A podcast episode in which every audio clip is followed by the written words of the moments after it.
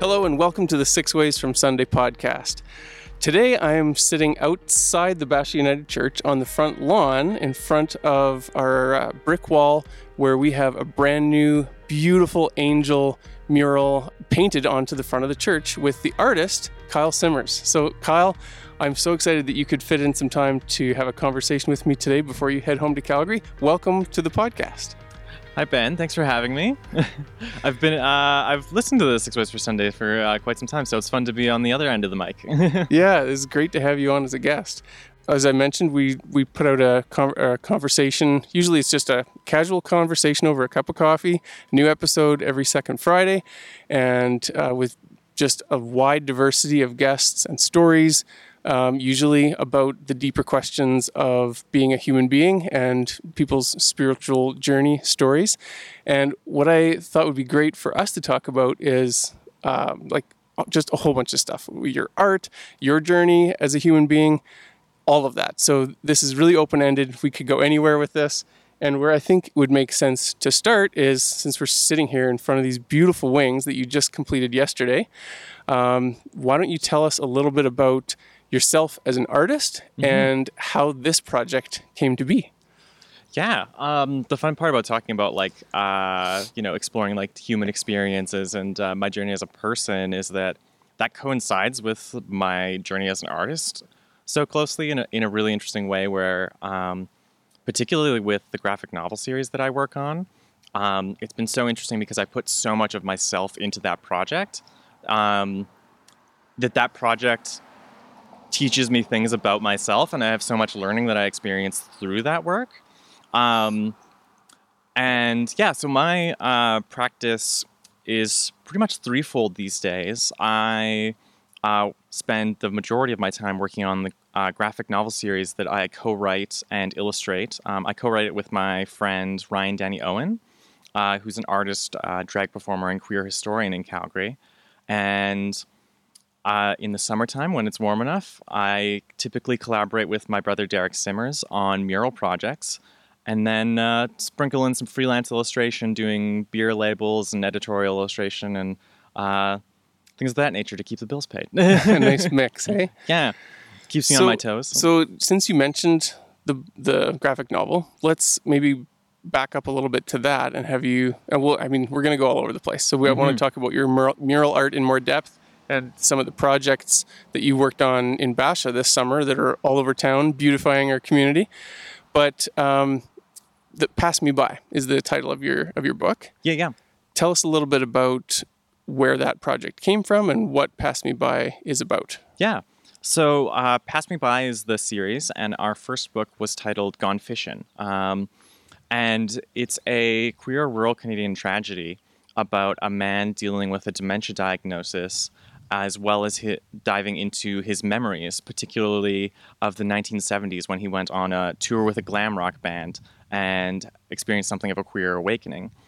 Um, the first book came through some school projects that I worked on um, that I had started back when my maternal grandmother was in the early stages of uh, of dementia, and it was something that was it was family trauma, and it was something that sort of affected um, everyone in the family in, in a way or another. And I was having a lot of difficulty processing it. And I made this like little six page comic that uh, tried to find like some light and humor in that situation through this character Ed that I created. I, I came back to that again in my fourth year when I was the resident of a illegal little studio residency that my friend Ryan Danny Owen had set up in ACAD within one of their studio spaces. They had like a little corner that had enough room. Yeah. And I wor- ended up working with Ryan quite a bit on different projects, but particularly on this like second draft of what would later become uh, Pass Me By. So at this point, though, was it just kind of something you were doing for fun?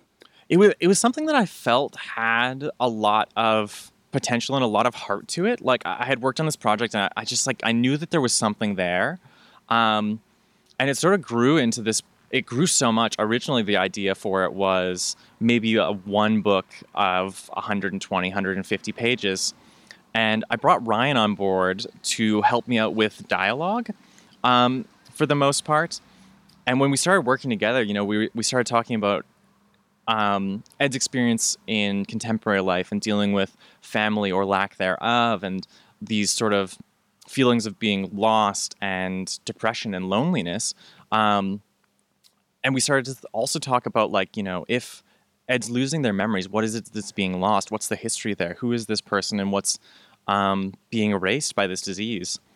And that brought up a lot of really interesting ideas about Ed being a musician in the 70s and going on tour. And um, we both started to feel like Ed was a queer character in some, some sort of way. And that ended up growing into what's become our second book, um, Passing by Electric Vice. Um, so there's sort of a subversion of expectations. In Gone Fishing, you're sort of introduced to this very rural masculine archetype, uh, wears a lot of denim and um, just sort of soft spoken and drinking black coffee at a diner, going out fishing on the lake, and uh, interacting with people throughout the small community.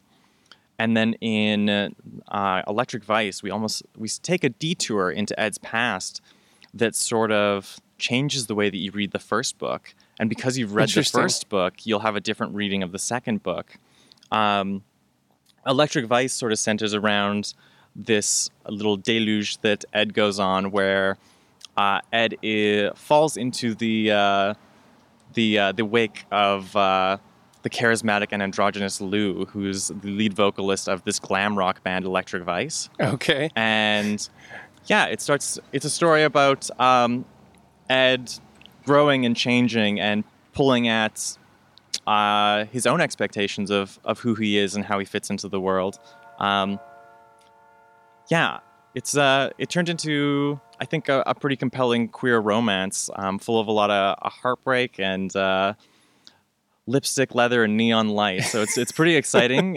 it's a it's definitely a change of pace from the first book, which was very soft spoken and um, sort of a slow burn narrative um, that really both both books definitely take their time and like let you bring your own experiences into a lot of the world. Okay. Like one of my favorite things to do is um, really illustrate sequences of what people are feeling rather than have that directly set out in dialogue and whatnot. I think that creating these things that it leans into my wheelhouse as being the illustrator and um, you know rather than directly laying out what ed might be experiencing in a scene um, i can create that in a way that's structured by ed and their environment and their body and the, um, it allows people to bring in their own experiences of um, disease mental illness um, or, or even just heartbreak and uh, you know the struggles that, that anyone neurodivergent or, or neurotypical goes through yeah there's there's definitely a thread of sort of darkness mm-hmm. through this, the first book. I remember um, reading it and think feeling that right, like feeling yeah. just this sadness and this like loss, feeling that disconnectedness, feeling that loneliness that mm-hmm. Ed goes through. Um, I was so growing up. I was never. I never went through like a phase of like hardcore being into comic books or graphic novels, like a lot of kids get into. I think boys especially because there's this like, well, if there's pictures, I'm gonna I'm gonna read the the comic book, right? I didn't really go through a comic book phase, but when I read your book, I remember. So as a filmmaker, mm-hmm. I connected to it as an art, as a just appreciating your artistry and and the um, the way that you will tell a story visually, mm-hmm. and it sort of reminded me of uh, narrative film, That's... where a lot of the frames are like you're kind of setting up a scene through like a close up of a jacket laying on the floor, mm-hmm. or a close up of a cigarette in an ashtray, or of the coffee cup, and and and taking different perspectives on like seeing the coffee cup from above instead of from a normal vantage point of where someone would be seeing it walking into the cafe. Mm-hmm. And it's been a while since I've looked at the book, but those are a few that have kind of that come back in my memory as just like, wow, that's sort of the way like a director of photography on a film would set up some of these shots, and they're not always about like narration or or like sort of dialogue in that scene. It's yeah, sometimes yeah. just about creating the feeling of of the whole scene through little bits and pieces. And then so so is that what you mean by help allowing the reader to sort of bring them themselves into the story? Yeah, yeah. Like um It's uh, that you mentioned like that it's a very cinematic book. That's um, It was that's intentional? Intentional. That's cool. uh, Ryan and I when we're writing the book. Um, we wa- we were watching a tremendous amount of films, and we were like, you know, we would watch them and we'd talk about them throughout and afterwards. And um, particularly, I can remember g- when we were writing the opening, we were struggling with it a bit, and so we took, I think, a dozen movies that we liked the openings of, and we would watch the first ten minutes, and then we would talk about, okay, how did this set up? What happens in the rest of the movie? How does this do this and that? And yeah, very much, very much um, influenced by film and television.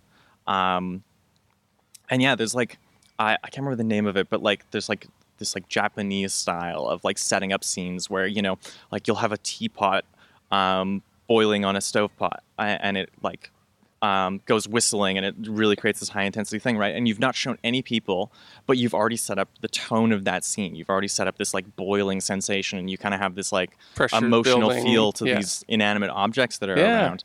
Um, I think that's a really effective way of creating a immersive experience in a in a comic or in a film. Yeah, it's a powerful form of storytelling for sure, or style of storytelling.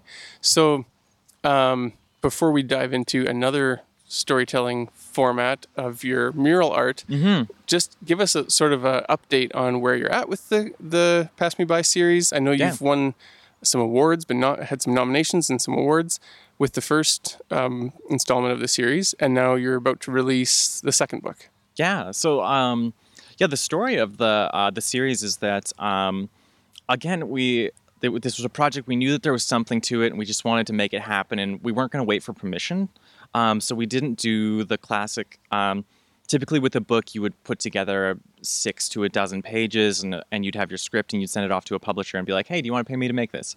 Um, we didn't bother with that. We made half the book, ran a Kickstarter campaign, um, printed a, uh, which was uh, suc- quite successful, and printed a risograph series. And um, risograph is like almost like silkscreen, more so than it is digital printing. It gives you these insane colors that you can't get with like offset or CMYK printing. Huh. And throughout this process, we had been in touch with an Alberta publisher, Renegade Arts Entertainment. Um, once the book was done and we had things ready to go, they were keen to help us with a wide release. So we released it across Canada in 2019 and ended up on CBC Books list of best Canadian comics uh, of 2019, 2020. I think it was a little bit delayed, so it might have been 2020. Um, that went on to uh, Gone Fishing was selected for the Alberta Reads Book Club, um, which was a book club that started in 2020. Um, a di- division of uh, the Ministry of Culture or something started this this book club that we were a part of, and that uh, catapulted us into the Book Publishers Awards uh, for 2020, where we were awarded Best Illustrated Book. That's incredible. Yeah. Um, and then the story continues with uh, Passing by Electric Vice, which I, again, uh, just brute force and ignorance uh, thrown at it, and a ton of labor over the past two, uh, two years. I'm sure. Worked on it with a residency in Arts Commons downtown, which was remote because of the pandemic, but um, ended up finishing that up here in the spring uh, running another successful Kickstarter campaign, and we are releasing Passing by Electric Vice on October 20th. So it's really soon. Yeah. So what does that look like? Does it mean you have a pallet of boxes of books arriving in Calgary at your place, and you're gonna try to distribute them through different stores, or is it going to be on Amazon available? How how can I guess my question is how can people find it? Yeah. And what is sort of the strategy for getting the book out there? Yeah, so that's where um, a lot of the front end work um, really falls on Ryan and I. Um, but that's where we have the support of Renegade now. And so um, Renegade has boxes of books and boxes of books. And um, yeah, they've been um, working out uh, deals with uh, large chains, small bookstores. Um, we're going to be in Canada, the US, and the UK Wow. um yeah like with our first i remember the with gone fishing like going into like a chapter or several chapters and like seeing my book up on display in the uh, Yeah. section when we were part of the book club Yeah. so yeah you'd be able to uh, you should be able to find it at um, you know uh, chapters in larger centers um, the best way to get it is probably uh, through our publisher's website um, at renegadeartsentertainment.com. Yeah. Um, that'll be an easy way to get it shipped to you. But uh, if you have a favorite local bookstore, call them up. Um, if they don't have it in, they'll be able to order it in. And uh, yeah, you'll be able to get yourself a copy uh, starting in October. That's so exciting. How how many books do you see the whole series being before the story's complete, or do you know? Um, we've got it slated out as five books right now.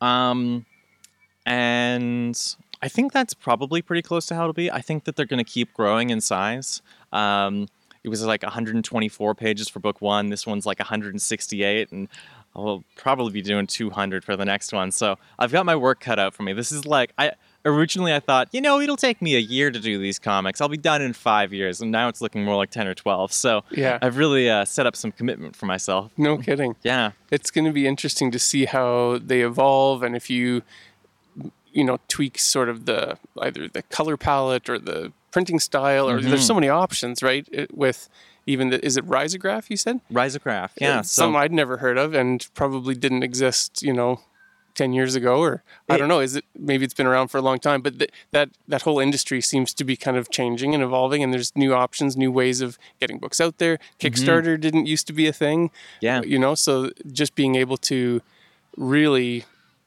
bootstrap your your way into the series and now starting to get this recognition, some different awards, uh, wider distribution. It's like it's super exciting and so cool that you're from little old Bashaw, Yeah. you know, this small town artist that's breaking out onto the um, graphic novel scene.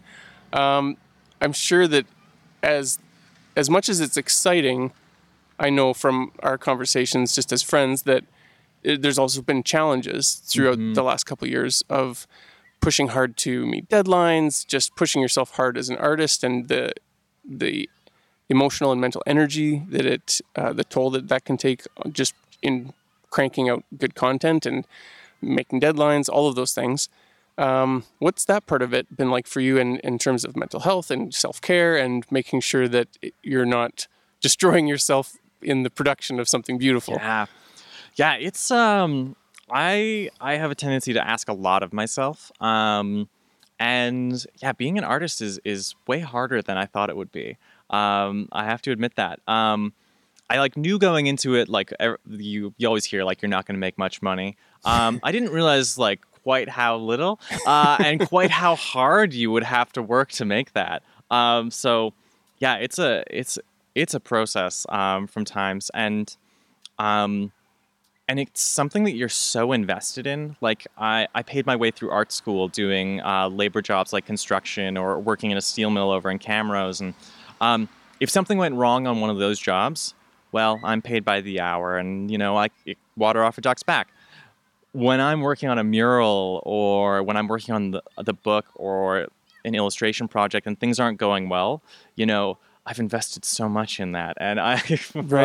uh, and it's hard not to take it personally so it can be quite the ride um, but you're also on the financial side. You're also you're not all of a sudden you're not paid by the hour. You're paid for the final product, and so you just see that hourly rate getting smaller and smaller the more time you invest.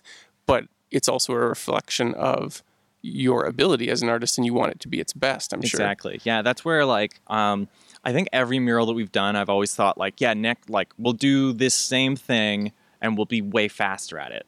But every time that we come to a mural, we always ask more of ourselves and we always want to try new things and we always want to um, keep growing. Um, and that takes time and that takes energy and that takes um, little mistakes and things you have to fix and it's risky and Yeah. And yeah, when uh, these things are as labor intensive as they are, it can it's quite the process. You know, like the curling rink mural, uh, we spent over 270 hours on. Uh, the Texaco that's in town between Derek and I, I think, was about 218 over the course of three weeks. So, you know, these aren't quite uh, paintings that I can knock off a week in my studio with uh, with the scale and the complexity of them.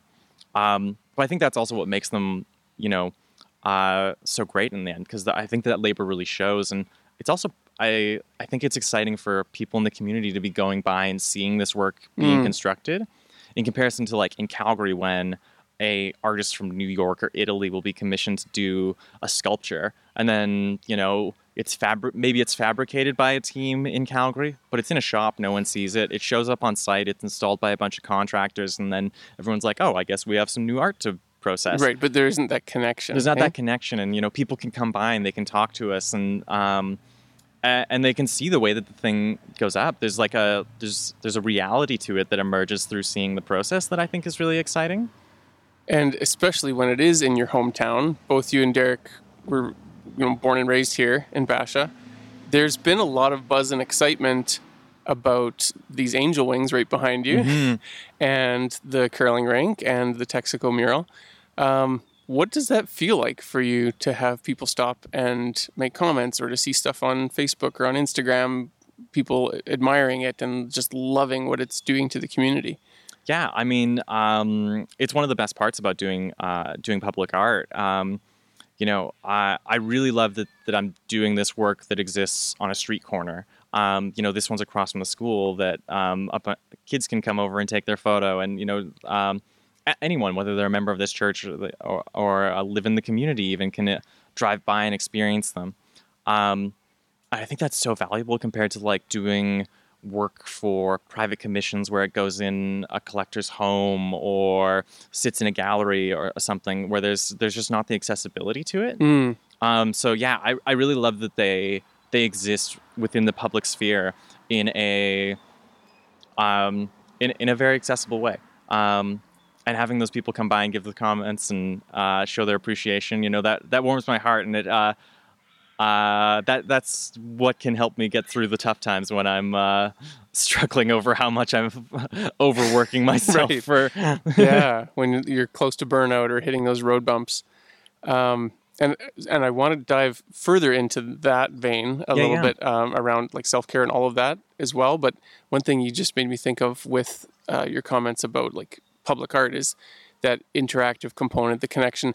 This piece especially, it's so interactive because the whole point is for you to take your picture in front of the angel wings, Yeah, yeah. right? So, and you've deliberately positioned it at a height where a six or seven year old, or I mean, anyone, any age of child or adult can stand in front of it and they look like an angel and yeah. feel that divinity or feel that holiness that's Mhm. I believe in in all of us. What for you? What do you think that does for people to stand in front of those colorful, beautiful, glowing wings and have their picture taken, or just have a giggle or like Yeah. put a smile on someone's face? What is what does that do for people?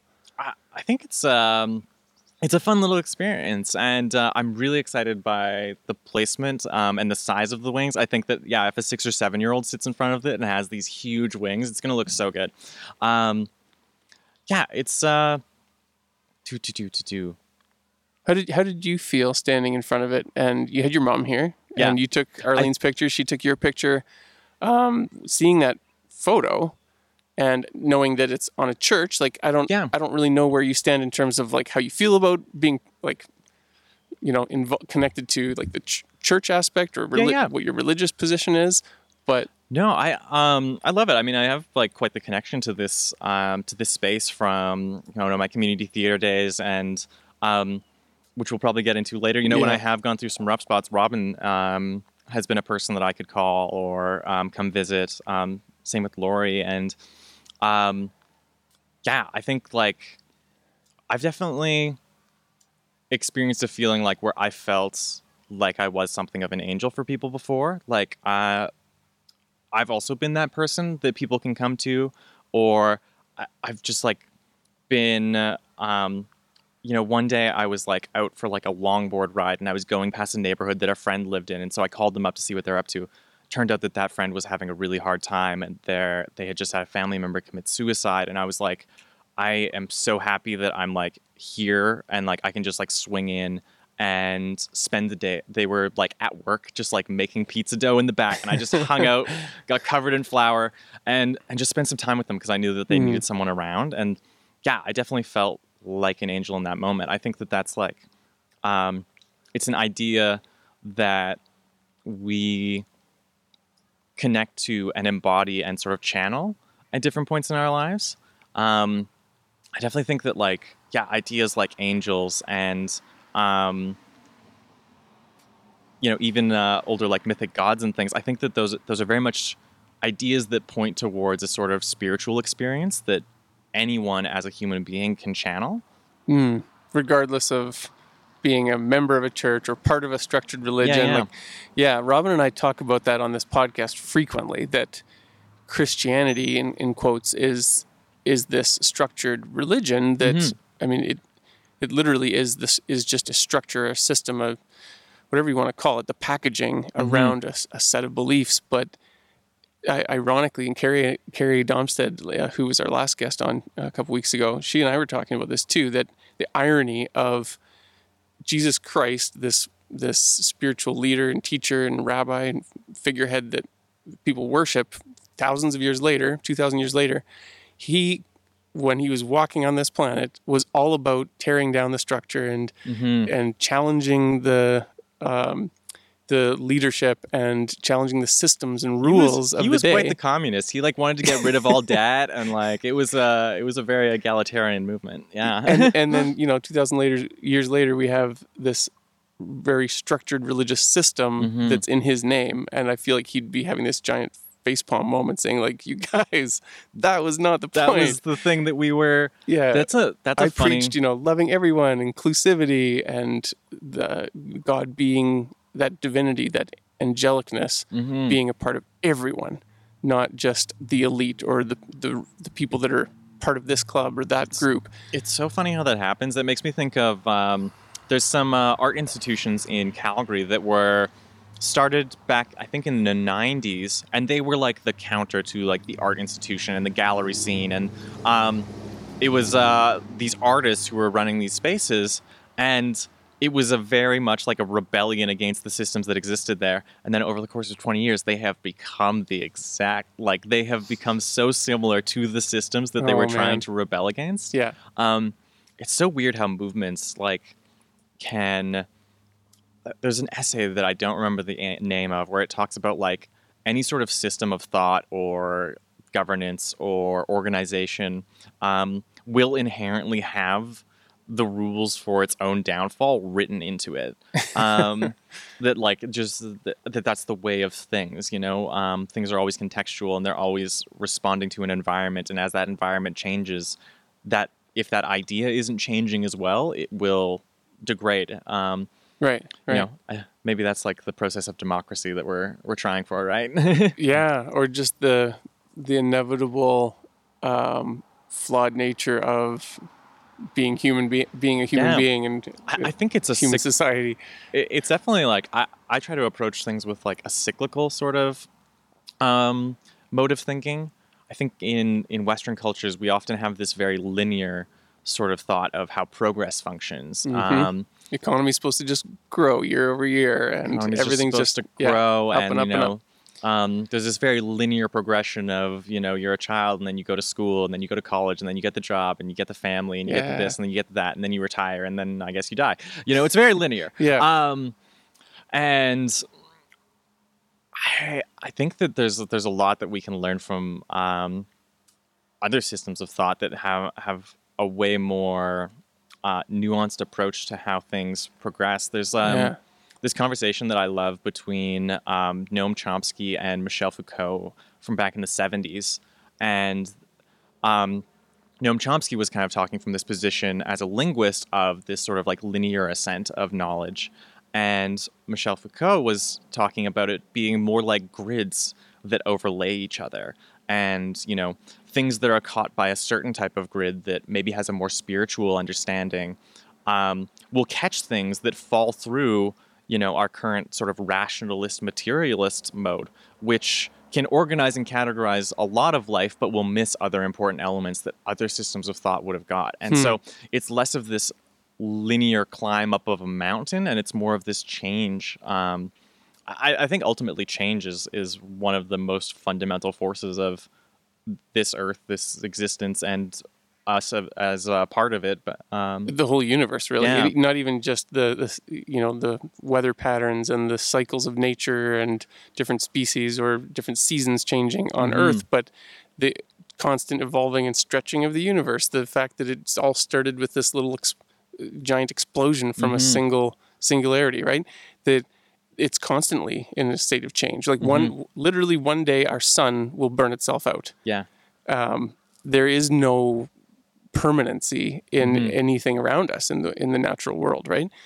Um, and you know we are in this time right now of we're at, on the cusp of heading into fall, right? We're early in September, and things are all those signs of change are around us, and leaves are starting to turn beautiful colors and everything. And but I, I like what you're saying about um, shifting to a paradigm or perspective of seeing things as more cyclical. And I think there's a lot of ancient wisdom in cultures that we've kind of ignored in Western society, whether it's in indigenous culture and, and beliefs and spiritual beliefs around, you know, uh, the source of creation and the source of life and just the connectedness to the cycles of nature, right? The cycles of the moon, the cycles of the forest and of the uh, wildlife, the cycles of um, the the watershed that we're that we uh, live in. Uh, all of those operate in cycles, and then we try to force this like linear thinking onto it.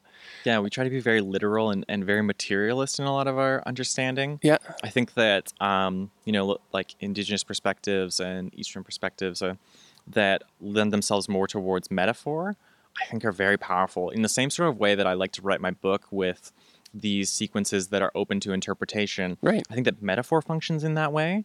Um, and because that always allows you, when you come back to that metaphor, even you as the same person encountering it a few years later are going to bring a different experience to it and you're going to understand that metaphor in a new way Totally. and the metaphor is not changed it's been written in the same way Yeah. but the experience the subjective experience of it has changed Yeah. um, just as you've changed yeah. And to me, the um, like scripture or the like the Bible is that way too. Jesus' teachings, his his own words were like that. He would speak in metaphors. He would speak in parables, right? And they were literally stories that the whole point was that they would mean something to the person hearing it. Mm-hmm. relevant to the context that they lived in, the time that they lived in, mm-hmm. and so he, there was a lot of stories about people being, you know, fishermen and yeah um, like carpenters and a lot of stories about birds and about the grass in the fields because that was relevant to the people he was talking to or drawing water from a well. Like everything was like in that mode of storytelling right right?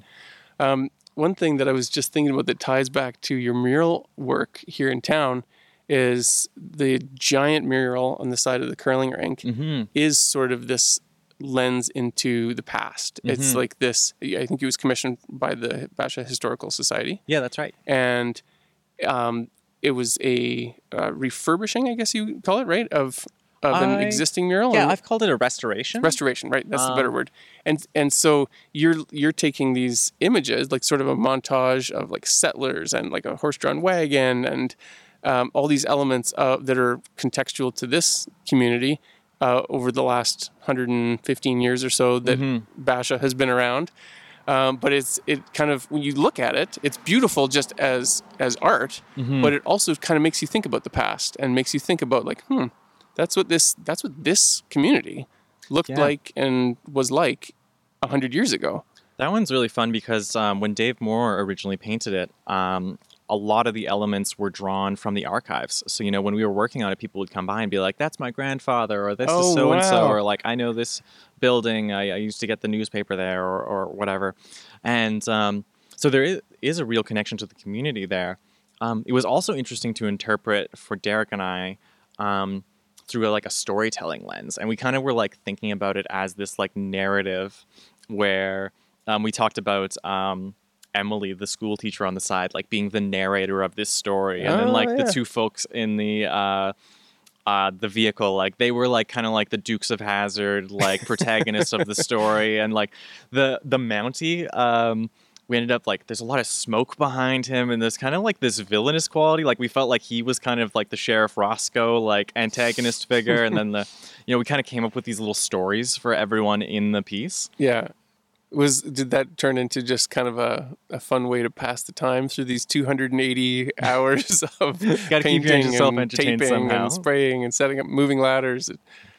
Yeah, Uh, the connection that you and Derek must have on literally a spiritual level and like just uh, being brothers, but then also this connection through the art form and having this shared um, skill that you're both you know so passionate about and you're it's not like okay this is my half of the painting that's your half Mm-hmm. and there's i'm guessing there isn't this competitive nature to it it's a it's a collaboration in the best sense of the word the definition of it and you're doing that with your brother what's that like Yeah, I mean it's um it really relies on trust and it's something that we've had to work towards. Um, some of our earlier projects we would fight, um, and we, it would be there'd be conflict for sure.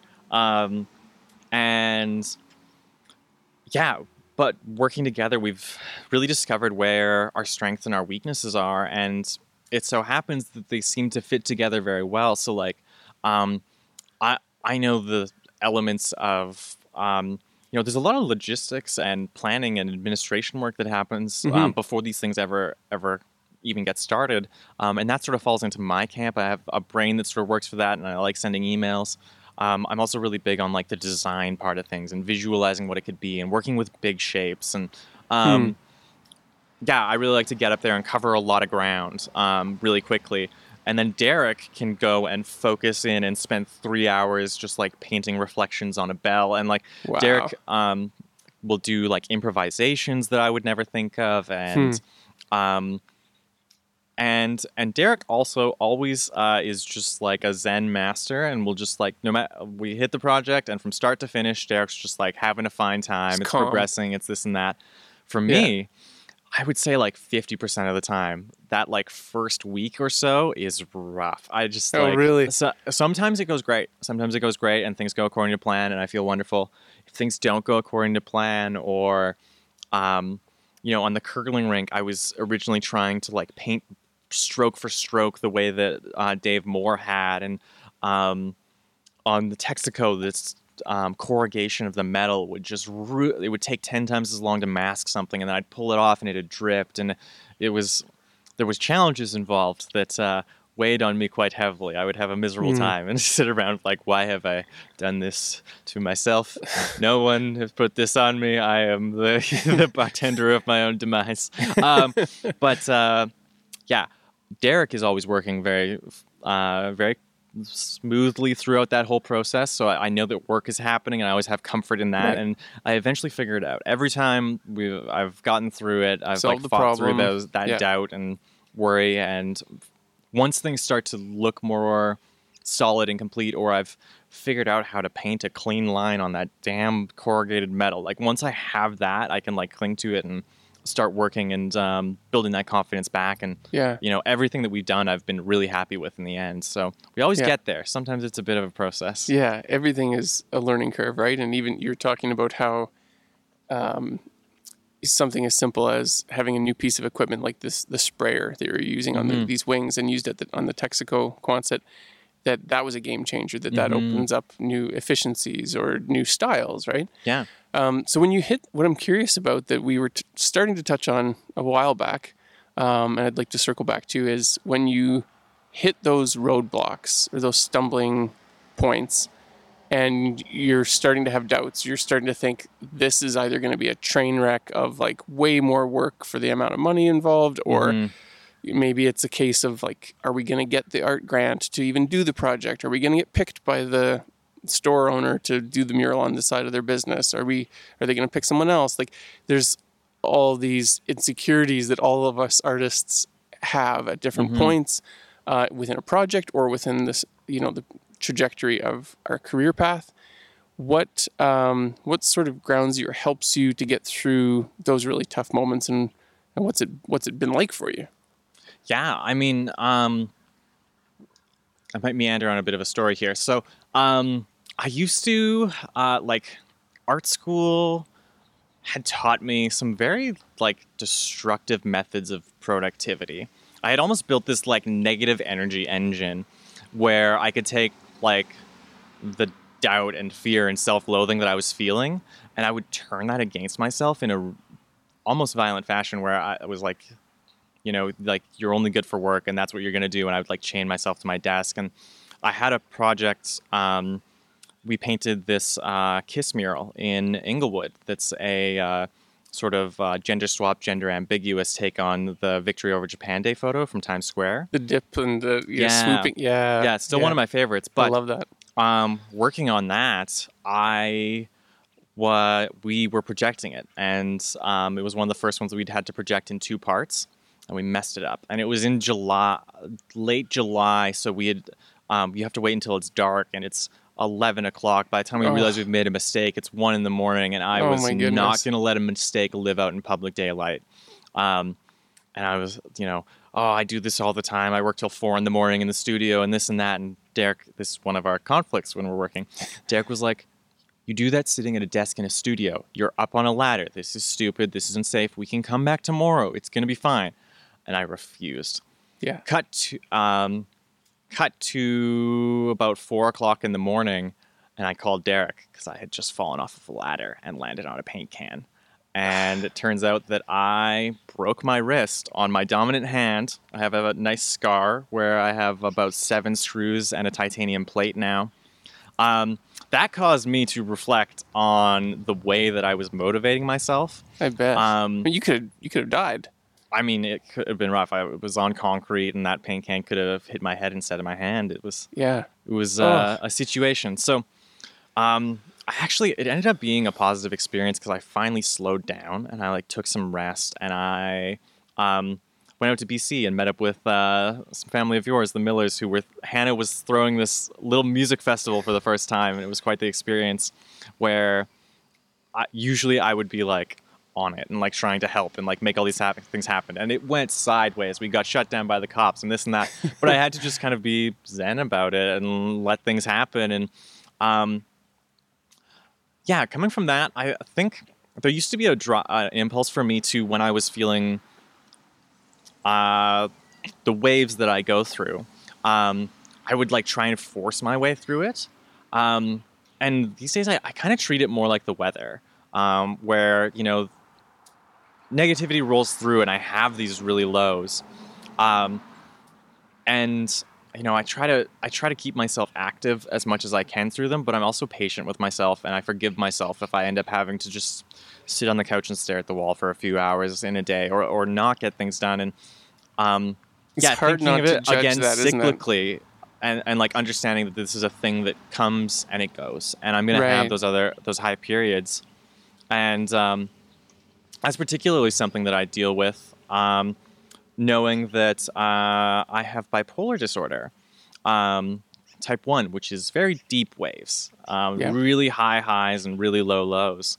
And um, yeah, I work, um, I have medication and therapy, which helps me through that. And, you know, um, it's something that I have to live with. We can, we can mitigate and we can do as much as we can, but um, ultimately it's, I'm going to experience those. Um, those lows in particular. It's a, it's much easier to manage the mania end of things and to keep myself from catapulting into the stratosphere.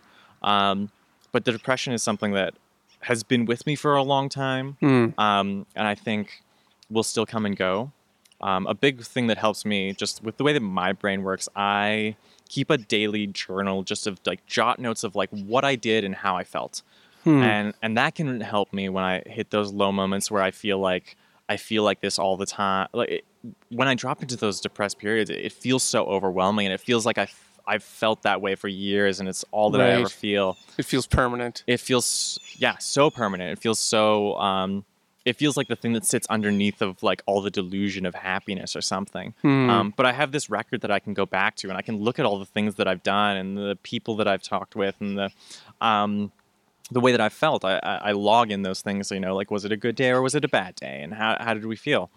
And that was really useful coming out of some significant depressed periods where like I could sort of, you know, I could weigh the numbers, and you know, eh, even if it was a bad week, you know, you know, four days out of seven might have been bad, five days out of seven might be bad, but there were still two good ones, and like Yeah. as time went along, those numbers got better, and it chipped Hmm. it, and, and you know, now I was having a handful of bad days in a month, and um, that I don't know, my brain works with numbers a lot of times, so that just like helped me to like kind of get a perspective outside of this like little microcosm that you drop into Yeah. when I'm experiencing depression. Um, the the darkness when you're in the darkness can feel like that's all there is and then all it takes to make that different is one you know the light breaking through the tiniest little bit from Yeah. in one little place I, to uh, show that it's it's no longer dark. Yeah, I had There's um, there's some light. when we were working on the Texaco and I was having a miserable time. Derek asked Yeah. like, "What what could we do that would make you feel better?" And I was like, "I could paint one damn line that I like."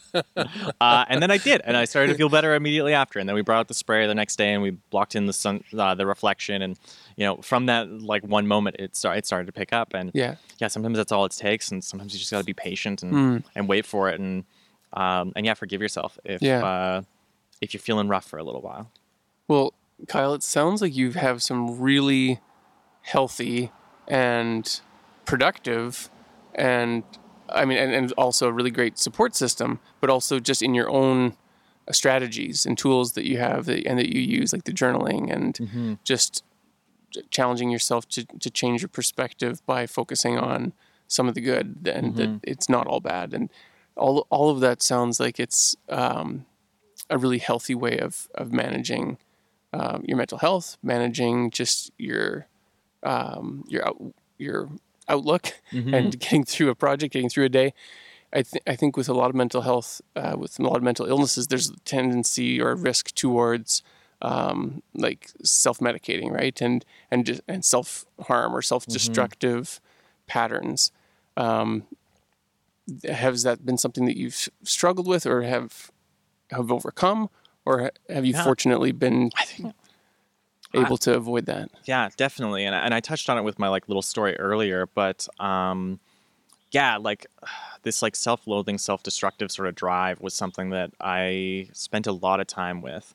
Um and that's a, a big part of where my first book, Gone Fishing, comes out of. That came out of a, a period of pretty prolonged um, depression. Um, you know, um, there'd be good months in the in the picture, but it was years that I was uh, sort of sitting on this this bedrock state that I Yeah. um, would pop out of whenever I was around people. I would be able to like get out of that feeling, and and so I think that it was invisible in a lot of ways. Mm. But as soon as I would go home and I would like um, be by myself, all of a sudden this this sort of stuff would come back, and yeah, my my real Achilles heel was overworking myself and Right. was um, was pushing myself to the limit, and um, yeah, I've luckily not struggled too much with like substance abuse or this uh, sort of thing, other than cigarettes now through the pandemic. But, Nicotine but that got me. overworking is like a form of self-abuse in It a way is. too, isn't it? it really is, and it really was. Um, Yeah. And that's um, that fall and that broken wrist was a was a real break point for me. Um, you know, um, it was the the break that I needed, and the the Mm. universe was was telling me in no uncertain terms that I needed to reassess the way that I was uh, approaching that. Uh, Yeah, you were literally forced to put down the paintbrush mhm. or the roller or whatever, especially being your dominant hand, right? Like you Mhm. just were forced to stop and accept and be with what is. Yeah, and, and it was the lesson that I needed, you know, um, as much as I might not have wished a broken wrist on myself. Yeah. You know, uh, good came from it, and I, and I think that I've got healthier practices heading forward. Um, also, like, um, it's it's fun to talking about like the way that the book, you know, is this personal thing that's informed by me and then informs me. You know, the the first book really did come out of this this sense of loneliness and depression and Ryan and I had no friends and we just worked on this book together. and then after that book came out and we started working on book 2, we connected with, you know, a really wonderful and vibrant queer community in Calgary and um both of us started exploring drag and we were like really like expanding our own feelings and I it's funny that I wrote this book about a man like an old man and that's really the way that I felt at, at that time. I felt like just uh, I don't know towards uh, if, if you li- I like the, the metaphor of like an old soul or something, but I very much Yeah. felt that. And with Yeah. this return to Ed's youth in the '70s, I very much felt that myself. Hmm. Um, And I've found a lot of a lot of those things that we wrote into Ed's story are experiences that I was sort of going through at that time, and you know, just starting to understand. And now that it's coming out, it's a it's a really interesting way of looking back on you know the personal growth that both Ryan and I have had through this Yeah. period. Yeah. Well, I- I want to say, Kyle, that I'm so sorry that you had those years that were so dark and that a lot of us around you in your circle of friends and community didn't know that you're having those struggles and just acknowledge that um, that that really sucks that you went through that, and I'm sorry, and wish that I would have known more and been able to support you more through those times. Yeah, I mean it's um, a lot of people. uh, We really didn't. I don't know that we like grew up with a lot of understanding of mental health, and you know, it was uh, really a thing that was swept under the rug. And Yeah, you know, um, this bipolar diagnosis went undiagnosed for years. It wasn't until just after my first book came out that I actually had a diagnosis, and um, I don't know. Even if I had that, I think if I didn't have the knowledge that I have now when I came to that, um, like if I had uh, received that diagnosis in high school, um, you know, it was it was hard at any age. Um, you know, you're you're now dealing with this idea that you're mentally ill and uh, that you're. It was kind of relieving though to understand that my brain worked differently than a lot of other people's. yeah, Um, because when I was in those really depressed periods, I thought this is how everyone feels, you know, and like Right. the whole world must be this miserable, and it must be this miserable place where, you know, you just get these brief moments of temporary satisfaction, and then it's gone, and But you're back in the baseline is- cold, and is the bad, baseline is yeah. this. Um, so it was kind of relieving, and it, and it allows me to like think of myself differently, and to yeah approach myself with that patience that and that grace that I've come to. Hmm. I'm so glad to hear that, and and also I'm sure knowing just that. Oh well, this explains a lot of it. So there's Mm-hmm. there's a, a reason, and there's also maybe some some solutions. There's medication. There's therapy. There's things Mm-hmm. that can move that baseline to a better place. yeah, it definitely like was a little bit validating to be like, oh, okay, like that depression that I experienced was a legitimate medical condition, you know, like Yeah, yeah. Because when I, when you're going through it, you feel like, oh, this is you know, I'm just like everybody else, and everybody else seems to be fine. So why can't I just snap out of it? Why can't I just like you know, um, you know, other people just live happy lives. I should be able to do that too, uh, without therapy or medication or this or that, you Mm. know. Um, and I don't think that's very fair to yourself. Um, No. you know, uh, yeah, you're really. Uh, it's the the rough way to go through uh, the, anything to like deny any help that's offered to you. Yeah. Yeah.